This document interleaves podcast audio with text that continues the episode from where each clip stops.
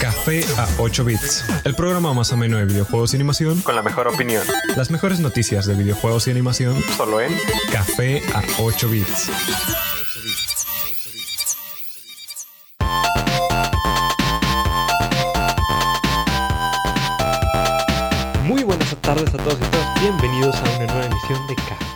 8 bits, transmitiendo desde cabina en Frecuencia Tech, Campus Monterrey y trayendo las mejores noticias dentro de la industria de la animación y los videojuegos. Reportándonos un sábado más, 23 de febrero, de- desde cabina, aquí sus- estamos sus locutores Uriel Reyes. Eric Vallejos. Y Guillermo Mejía. Y tuvimos una semana ligera, pero por- no por eso significa que no haya habido cosas raras, cosas buenas y cosas malas, ¿verdad? Y entre cosas malas, en mi opinión, está. Bueno, ¿Malo? sí, puede ser malo. Es, tuvimos el anuncio de que el presidente de Nintendo se retira y deja el puesto. Es que, por ejemplo, el Rey ya era muy conocido y muy querido por todos los fans de Nintendo. Entonces, igual les pesó un poquito la noticia. Pero Sí. lo más importante es que ahora Bowser es el, es el presidente de Nintendo. hasta pareciera un chiste, ¿no? El, No sé si, si se dieron cuenta en la foto esta que, que sacaron de Nintendo, Mm. que donde el nuevo presidente, Bowser, suena muy raro decirlo, ¿no? Sí. Bueno, el nuevo presidente de que tiene un letrero que dice muchas gracias a todos por su, este, por su bienvenida, ¿no? No sé si se dieron Sí, cuenta sí, que en la parte de atrás había Mario y Luigi atados con un control. Sí, Más como raro. si fueran, como si fueran Ajá, como si fueran rehenes. rehenes. Eso me dio mucha risa. Un chorro de memes de Bowser peinado estilo Godín para su primer día y cosas así. bueno, este, el nombre completo del que, que le estará sucediendo a Reggie sería Doug Bowser. Reggie Fils-Aimé, el, hace- bueno, durante la semana estuvo mencionando que se retira del puesto de Nintendo, eh, presidente de Nintendo of America, dejándole su puesto a Doug Bowser, el nuevo presidente. Eh, Nintendo oficial anunció oficialmente que la, transi- la transición de, ¿qué será? Hace el jueves pasado. El, eh, el jueves pasado, después de unos 15 años de trabajo dentro de Nintendo of America y casi 13 de- años de los cuales fue presidente. Y se. ay, ¿Cómo se llama el nombre? CEO eh, de Nintendo. yo. No, el otro, el coordinador de relaciones públicas, de algo así. No, Al menos, bueno, total, lleva un 13, 13 años dentro de la empresa, más otros 15 años como presidente. Reggie Fils-Aimé se re- estará retirando oficialmente el día 15 de abril. Y por el momento nada más dio el mensaje para, para ir avisando a la gente. Para irlos preparando ya. Sí, sí, sí. Y Doug Bowser, pues ahorita se encuentra como pres- vicepresidente y señor, bueno, senior de ventas y marketing de Nintendo of America.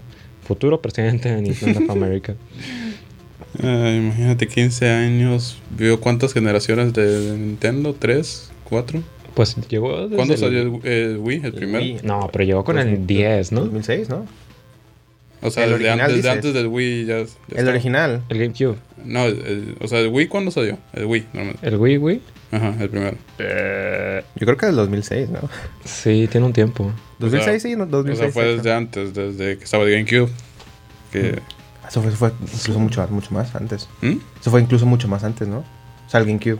O sea, sí, pero estaba el GameCube cuando, cuando él Antes de entra. que se- Ah, sí, sí. Cuando él entra. Entonces fue GameCube, Wii, Wii Wii U. Wii U. Ah, bueno, también la, la parte de las consolas portátiles, Bueno, que es sí. el, Pero el- De hecho, también creo que no- de hecho en, en consolas portátiles creo que fueron más porque fue el DS normal, luego el DSi. Ah, pero es que cada, Luego- cada año sacaban una nueva versión de DS. Claro, pero ahora, sí, sí sigue, siguen contando, ¿no? Son Ah, consolas sí. este, como, tal, como tal, y luego son pues el 2DS, el 3DS, el Sí. XL, el New 3, 3DS y todo eso. Sí. Te digo por qué conocemos a Ah, y la? Switch, claro. Ah, y la Switch. Eh, por ser una fuente de memes. Bueno, en mi opinión, es la fuente de memes. Desde el, desde el momento en que llegó en la conferencia del, si mal no me acuerdo, del 10 y dijo, soy rey y vengo a patear traseros, se volvió, se volvió una leyenda. Una el leyenda. Reginator. El Regine, my body is ready. Is ready. Entre muchas, Ah. muchas otras cosas más. Eh, durante su mensaje, bueno, durante el anuncio que está disponible en la página oficial de YouTube de Nintendo of America, mandó un mensaje el cual, pues, se dirigió como directamente a los fans, diciendo tanto en su cuenta de Twitter, donde decía, y cito, Quiero dirigirme directamente a ustedes, la comunidad de Nintendo, porque hay algo que realmente quiero decirles. Gracias. Gracias por su apoyo interminable y por su amor apasionado hacia Nintendo. Y personalmente por darme un Mushroom Kingdom, un Mushroom Kingdom lleno de memorias increíbles que nunca olvidaré. Y pues sí, Su despedida oficial. Bueno, no oficial, más bien. se va. Se en mi opinión se va un grande. Igual que este Satoru Iwata, que decía que era un jugador antes que un presidente. Ujú. O sea, más o menos desde la, desde la misma manera. Bueno, pero la manera de irse es diferente. Ah. Ay, no lo quise decir de esa manera, me disculpo. Este. Bueno, y entre lo raro también tuvimos que en Francia, todo, todo el mundo hemos visto los deportes de light. Bueno, los, los duelos de lightsabers, tanto en las películas como en la combe. Y es que en Francia se acaba de declarar como un deporte oficial. está, está bastante padre. ¿Y cómo funciona? ¿Qué onda? Está, bueno, no sé si hayas visto en la combe de, de la Convención de Juegos de Mesa y Cómics aquí, que normalmente de vez en cuando se ponen 3, 4 ñoños eh, con sus espaditas de plástico jugando. Se parece, bueno, modificaron las reglas para que se parezca más a... ¿Esgrima? Sí, Mm, ok. Entonces nada más es esgrima, pero con mods en, los sables, ¿o qué? sí, sí, sí. Ah, bueno. Y pues sí, la Federación de Esgrima Francesa pensó que era una buena idea y ha reconocido el pasado martes 19 de febrero a los duelos lightsabers como un deporte oficial. Pero pues no se emocionen por completo porque las reglas, como antes mencionadas, del deporte fueron cambiadas para parecerse más a la esgrima que a los combates de las películas y las series. Al final del día, pues lo que buscaban era popularizar el esgrima, haciéndolo como más flashy, más, más de la gente. Nada más ponerle colorcitos y ya. Ah, pero está bien padre. Pues sí, pero si van a cambiar el estilo de, de pelea, a lo mejor como que pues ya no es lo mismo. Bueno, hay un video, ah, luego los paso en la página de Facebook, pero hay un video en YouTube, no está tan distinto. Es decir, no está, no vuelan como en, en las precuelas que están, hacen piruetas y mil, ocho mil cosas. Claro. Las, ay, las, las santas precuelas. pero, pero pues sí, es una, es una buena idea, ¿no? Sí. A veces se vuelve tan famoso como cosas como el Quidditch o cosas así. Ah, el Quidditch de aquí Bueno, del pero ahí Tec. sí hay equipos de Quidditch, ¿no? Sí, Aquí sí, el- o sea, por eso en general, como que internacionalmente, relativamente famoso el deporte de Quidditch. ¿Has visto gente jugar Quidditch? Digo, la primera vez que lo vi no me lo podía creer que había un equipo Sí, oficial del Tec aquí. O sea, sí, sí, es, sí he sabido que está el equipo oficial de Quidditch, pero nunca he entendido cómo funciona el juego. Se suben una escoba tal cual, una escoba sencilla del, del Oxxo y nada más se ponen a- con la parte de, de- que está tocando el suelo de la escoba, Ujú. con la parte que barres, se ponen a patear una pelota Ok. y ya. Está padre, pero, pero pues sí, qué vergüenza. Y Bueno. pues el deporte probablemente no lo veamos ni de chiste en las Olimpiadas, pero pues si se pudo hacer eso, ¿por qué en México no podemos ver, no sé, duelos de blasters a futuro? Pues digo, están cosas como realidad virtual y cosas así. O sea, Eh, Es que también no- técnicamente ya existe. Sí, pero no todos tienen un set de realidad virtual. No, no, no, este, hay lugares, este, ah, bueno, vas. donde puedes ir, de hecho. Ajá. Ah, ok, bueno. Sí. Sí, entonces, pues ya, eso ya existe hasta cierto mundo. Sí, sí, sí. Creo Bueno, que Cinépolis tenía implementado salas así. Ah, qué chido, ¿en Pero serio? en ¿Que cier- hay ¿Tiene o quiere estados. implementar? No, hay salas de realidad virtual. O sea, Ah, ok. en- Wow. De, de hecho, no sé si a veces aparecen de que los anuncios, de verdad no recuerdo. Te prometo que nunca has escuchado sobre eso. No, sí. Para nada. Sí. Pero la verdad no sé dónde estén. No sé si aquí haya uno. A lo mejor aquí en algún en algunos de los cines más grandes hay uno. Mm. Pero sí. sí, Tengo entendido que sí hay. Yo lo que me imaginaba era más como estilo Chuck E. Cheese o Diversia o cosas así, donde te ponías unos dardos, unos, unos blancos en tu cuerpo y con unas Ah, pistolitas De láser hecho, te hay, disparaban. hay algo parecido que es de, como tú dices, de blasters, que son chalecos así, pero son de que receptores de, pues, de, de, las- de láseres, y pues tienes una pistolita de láseres y pues te metes en, en un cuarto cerrado que pr- prácticamente es una, una bodega del un tamaño más o menos, más o menos grande, donde hay obstáculos y todo eso. Y está muy padre porque casi siempre en esos lugares el lugar está completamente oscuro y si hay como que, no sé, por ejemplo, todos los obstáculos están pintados con esa, pi- este, con pintura esta... Eh, Que brilla, no, pero, pero la que brilla con luz negra. Fluorescente. No, Bueno. la otra, sí. Ándale, es, Radioactiva. esas, y tu, tu chaleco también tiene como que eh, pin- pintura así para que puedas verte bien. Entonces está súper padre porque vas corriendo, entonces nada más ves un poquito de, de pintura verde corriendo así por, por la oscuridad y pues nada más pues le empiezas a disparar con tu pistola esta de láser. Y está súper padre. Con tu gocha. Es prácticamente eso, pero ahí sí es pues más trabajo físico. Bueno. Sí, sí. Este. Bueno, y otra. otra pasando a otra noticia. Tenemos el anuncio de Alita Battle Angel. Pues más que anuncio, el resultado que ha tenido hasta ahorita en, en cuanto a box office, ah, pues al menos aquí en México parece que le ha ido relativamente bien. O sea, ha tenido bastantes asistencias, más de un millón de, de asistentes en lo que fue su primer, su primer fin de semana, eh, con un total de 78 millones de pesos recaudados, que son 4 millones de dólares. Eh, fue se preestrenó el 10 de, eh, 10 de febrero y logró posicionarse como la cuarta película más taquillera con ingresos de 11 millones de pesos, lo que fue durante solamente el preestreno y más de 156 mil asistentes. Eh, y pues sí, al parecer en lo que es en general, en todo el mundo a- hasta este punto ha recaudado 155 millones de, de dólares, lo cual quiere decir que está apenas a punto de llegar como que a la cantidad gastada, la cantidad invertida que fue de 170 millones solo en la película, sin contar No, cosas como marketing. demás. ya, Sí. ya se queda atrás para quedar en tablas. Sí, es, es un problema. Normalmente sí se espera que este tipo, que este tipo de películas con grandes este, presupuestos como que recuperen todo en, la primer, en el primer fin de semana. Entonces es un poco preocupante. Más que nada por el hecho de que en general lo- los críticos y, y la comunidad de, de lo que es el anime eh, lo está aceptando muy bien, está diciendo que es muy buena. Yo estoy de acuerdo, ayer, ayer apenas la fui a ver y me pareció muy buena. Para aquellos que no sabían, pues sí, es básicamente está adaptada de, de un manga que después se hizo un anime.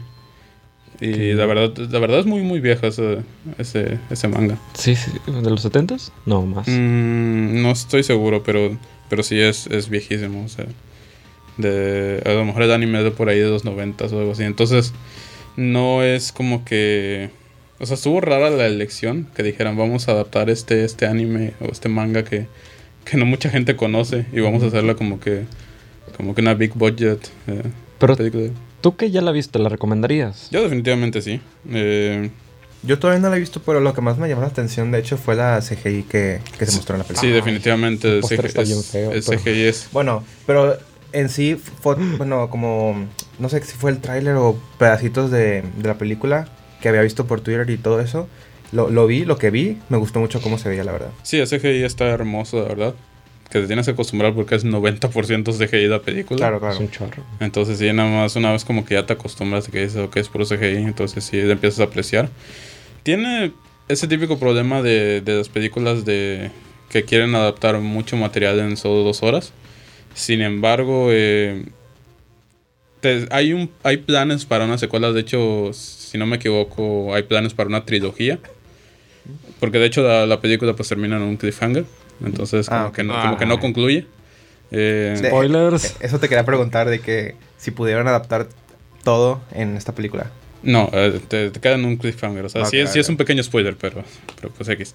Y de- entonces sí es un poco preocupante que no llegue a recuperar eh, la Mm. cantidad invertida. Porque sería muy malo quedarse así, ¿no? Y que Ajá. luego no, deje- no vayan a completar Ajá. la película. Como Avatar. La película de Avatar de Last Airbender. También se quedó Ah, en- en un cliffhanger. Sí. O sea, terminó, terminó el primer libro. Yo no la vi. No, la ni, ni la veas, ¿no? Pero entonces, sí, terminó el primer libro y entonces pues obviamente... Bueno, pero para los que quieren verse Avatar, pues no, se no, la serie para, los original. que, Guácala. para los que ven... Se Exactamente. cree que sea la serie original, que es mucho mejor, la verdad. Sí, pero bueno, regresando al tema, vayan a verla, eh, definitivamente vayan a verla. Hay que, yo creo que como que hay que enviar un mensaje de decir que a, la, a la gente sí le interesa que, que, que se hagan bien las cosas, que se hagan bien este tipo de adaptaciones, que, que, que este sea como que el primer, primer paso de una buena película de anime. Para no volver a tener otro Death Note Otro de Netflix, Shell. otro Ghost in the Shell que, que la gente entienda que, que sí nos interesan las cosas bien hechas. Sí, sí, Entonces, sí, vayan a verlo. Igual, este, creo que es una, una película que realmente sabe tomar el, el contenido base y no americanizarlo por completo. Por ejemplo, creo que se llamaba El filo del mañana aquí en México. O Mm. Pero sí, en, ¿Cuál? o sea, La la de- de... de mañana, la de Tom Cruise, bueno, donde sale de Tom Cruise. el manga de All You Need Is Kill, donde morías y repetías y morías y repetías. No. Sí, estaba. ¿A poco hicieron eso? Es- ¿No has visto? Te prometo que no. Es, es probablemente la única película de, de un manga, aparte de esta, que realmente es buena. Es muy buena. Está muy Te- buena. Te prometo, ese manga fue uno de mis favoritos. Tienes que ver la leí película. y fue, creo que de, de los mejores que, había- que había leído. Y eso que, es, si no lo recuerdo, lo recuerdo bien, es cortito, ¿no? Son Sí. creo que 12, 15 tal vez. No, además son dos tomos y ya. Por eso, pero, pero o sea, en capítulos en sí eran, Ah, sí. eran un poquito más, este... Eh, ajá. Pero lo, lo vi y me gustó mucho, la verdad. O sea, la película es muy buena, eso sí, está totalmente americanizada. Ya no hay lolis. ya no hay lolis. Este, está totalmente americanizada, o sea, entonces, pues sí, es como que una historia nueva. Realmente nunca había leído el manga. La voy a buscar. ¿Cómo se llama? Me dijiste. Eh, Este- Al filo de mañana. El fin de mañana. Edge of Tomorrow, creo que se llama. The Age of Tomorrow, sí. Pero, pues sí, realmente es una, es una película de anime bien hecha y no americanizada y que sabe tomar el manga original. wow. Y que no es como muchas películas malas y que hemos tenido. Incluso la de Full Metal Alchemist que salió hace poco de Netflix también es pésima. Ah, pero esa es, esa es este, japonesa, ¿no? O sea, Ujú. fue un live action japonés. Ah, sí. Sí, sí. A, a los japoneses por alguna razón les encantan los live action, a nosotros como que no nos pasan. ¿Cómo? Que a los japoneses por alguna razón les encantan los live action. Sí, ya sé, la verdad. Sí, es muy raro. Hay, Bueno. hay un chorro, de hecho, de que Attack on Titan también, por Ay, guácala, la intenté ver y está malísima, pero mala con M, de ma- eh, M mayúscula, en serio. Bueno, como un último dato, la película Adita, para los que no sabían, está dirigida por Roberto Rodríguez, que en caso de que no les suene, su primera película fue El Mariachi en 1993, una película viejísima y que ahorita tal vez no se vea tan bien, pero en ese momento fue como que un super éxito. Entre otras, entre otras películas que ha tenido, ha tenido Machete, ha tenido... Ah, los- Machete. Ha tenido Sin City, los, este... ¿Cómo se llaman estos? Los espías, mini espías. Oh, ok. Está- Mini espías, o sea, puras películas como que para niños y cosas medio raras con CGI. Eh, pero las de mis espías estuvieron muy buenas. Es- es- están chidas, No, pero, están- Bueno, chidas, pero están en su- raras. en su tiempo. Ahorita si las vuelves a ver vas a decir, pues, ¿qué es esto? Pero est- están raras. Y de repente como que hay un super salto ahora, como que una película de, de este tamaño. O sea, imagínense, la, la película con más budget que había producido tenía 33 millones. Eh, no, permítame. Mm, No, este, ah, estaba mal. Pero bueno, el punto. El punto. El, el punto es que como que fue un salto enorme de entre ese tipo de películas ahora a esto. Y a lo mejor es por eso mismo que como que se, se ve, se nota que sí le importa este tipo de material, Sí, ¿sabes? que es Wibu. Sí, exacto. Al final del día, que es Wibu. Sí. Y si les gustó la película o quieren, ya como último, último dato para ya cerrar la noticia, este, si les, gula- si les gustó la noticia y viven en México o tienen acceso a productos en México, el manga original de Gun, G-U-N-M, editado en México por Smash Manga, se lanzó el mismo 14 de febrero en una edición box set, es decir, una caja coleccionadora, que recopila los nueve volúmenes de la serie con un costo de 600 pesos o 31.1 dólares. Así que, pues está ahí. Si Sí, no quieren verse la película, ahí está completo, ¿no? Y ahora sí, este, nos estamos quedando cortos de tiempo, pero pasamos a... sí, nos estamos rompiendo los horarios hoy. Este, nos estamos quedando cortos de tiempo, pero pasamos a Promise No Neverland y continuamos con más noticias aquí en Café a 8 bits. En un momento continuamos con más de... Café a 8 bits. 8 bits. あ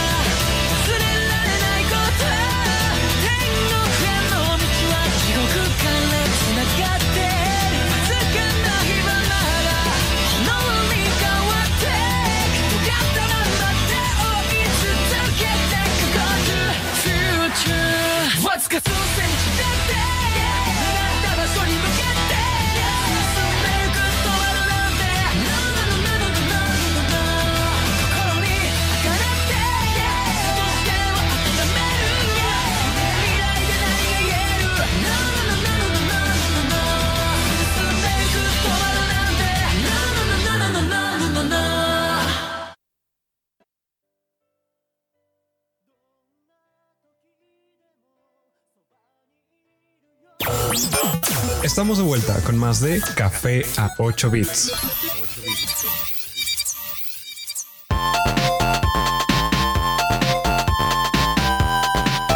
Continuamos con más de Café a 8 bits. Si les gusta lo que hacemos, estamos en formato de podcast como Café a 8 bits. Ya estamos en Spotify, por fin. También en iTunes, Overcast, Podcast FM y pues prácticamente cualquier otro lado donde escuchen o sintonicen sus podcasts. Estamos bajo el mismo nombre de Café a 8 bits. También en redes sociales, en Facebook y Twitter como Café a 8 bits. Y ahora sí, dejando el shameless self-promotion de lado. Eh, terminando las noticias y pues pasando al ligero tema de la semana que es lo que es la renuncia de Reggie el director de Amazing Spider-Man no confundirla con Into Spider-Verse dirigirá la adaptación de Your Name de Makoto Shinkai para aquellos que no hayan visto Your Name está muy buena no sé qué están esperando neta. Yo. Neta no lo has visto No, no lo he visto. He estado un poquito muy atrasado con todas las películas y series y mangas y todo. pero está muy buena Sí, ya sé, pero... ¿Y ya tiene cuántos años que salió? un dos ¿Dos? tres Ya Algo sé, así. No me recuerden, por favor. Porque de hecho Makoto Shinkai es uno de mis directores favoritos. No solo Your Name, pero también ah, creo que era Voices of a Dis- Distant Star, el 5 centímetros, 5 Ah, centímetros per second también. y Gar- Garden of Words, creo. Jardín de las Palabras. sí sí sí Esa también. Esas tres películas. Bueno, una de ellas es, es un corto. Pero esas dos películas, sobre todo este, la de Jardín de las Palabras, son de mis favoritas, la verdad. También 5 centímetros por segundo es un hermosísimo. Pero pues si, si ya han visto que las películas de anime están malas, así que las adaptaciones son malas, así que los, los live actions también japoneses son malos, menos Alita, menos Alita. Este, pues, ¿qué podemos esperar de esta nueva adaptación occidentalizada por completo, en el cual se dio el mensaje por medio de un comunicado de Hollywood en el cual se informó que Mark Weave, director de The Amazing Spider-Man, será quien dirija la adaptación a live action del anime Your Name, original de Makoto Shinkai, además de revelar que los protagonistas, esto es importante, serán una chica nativa americana y un joven de Chicago. Eh, sí, de- dejen- déjenlo caer por un momento. Esta producción se llevará a cabo entre Toho, Paramount y Bad Robot, esta última compañía de J.J. Abrams, es decir, los de las películas de Star Wars, episodio 9, que el cual se encuentra en producción. ¿Así? Eh, sí, sí, sí. Lo, lo único, ay, es que tengo un chorro de sentimientos encontrados, pero pues lo Es que, eh, bueno, como, como les decía antes del, del programa, no, no veo la necesidad de, de hacer una versión como que americanizada. dinero. En, en general no, no, veo la, no, veo la necesidad de, no veo la necesidad de hacer un live action, ¿sabes? Pero, pero una versión americanizada cuando gran parte de la magia de, de Your Name eran como que todos esos mitos que son puramente japoneses. Lo que es lo de Cometa, lo que es lo de Ido Rojo del Destino y... Sí, y, sí, sí. mm, A, lo, a lo mejor por eso quieren meter una, a una chica nativa americana para, met- para adaptar esos ritos con, con ritos... eh, Occidentalizados, Ajá, algo así. pero, ajá, pero, Pero que no sean mitos. eh. Sí, obviamente no es lo mismo. Entonces, eh, sí tendría una justificación. No sería nada más porque inclusión y, y no sé qué. pero aún así, no sé. eh, o sea, yo siento que, que al quitarle todo eso, toda esa como que magia y meterla de este lado más americanizado va a terminar siendo una típica película de romance adolescente y ya. Y ya, incluso si le quitamos, incluso deja tú que tal vez lo adapten bien. La otra parte de Your Name que era muy buena es que lo visual, toda la animación está hermosísima. Sí, definitivamente. Makoto Shinkai. Es que es Makoto Shinkai, está increíblemente hermosa. Entonces, adaptar eso a algo verdadero, algo de este lado del charco, no creo que funcione. Pero bueno, al menos en lo que dijeron durante el anuncio de Hollywood, fue que meses atrás se supo que los titulares de los derechos de en Japón pidieron que sea una adaptación, que si se llega a hacer una adaptación por X o Y, que sea una adaptación totalmente occidental. Según ellos dice, si necesitamos un live action japonés, lo haríamos nosotros. Así que, eh, así que escriban una historia a través de la mirada Prácticamente háganse occidental. algo nuevo. Pero que Sí. se llame Your Name. Ah, No, Eh, pues esto es prácticamente lo que están diciendo de que no quiero, no quiero, que no quiero que tenga nada que ver con la película original. Pues sí, digo, igual nuevo. la parte visual no me preocupa tanto porque pues de nuevo como que los, los americanos son de que súper conocidos por su gran calidad de visual, de que en cuanto a fotografía, en cuanto a CGI, en cuanto a color, todo eso. O sea, es- eso sí se, se tienes que reconocer como que a, a este lado del charco. Los, ahora sí que los japoneses en cuanto a live action, sus efectos no son muy buenos que digamos. Se llegan a quedar muy cortos. Sí. Híjole. Re- recordemos eh, un Attack on Titan, El- un, los especiales de Full Metal un Alchemist. Full Metal Uf, Alchemist. uf.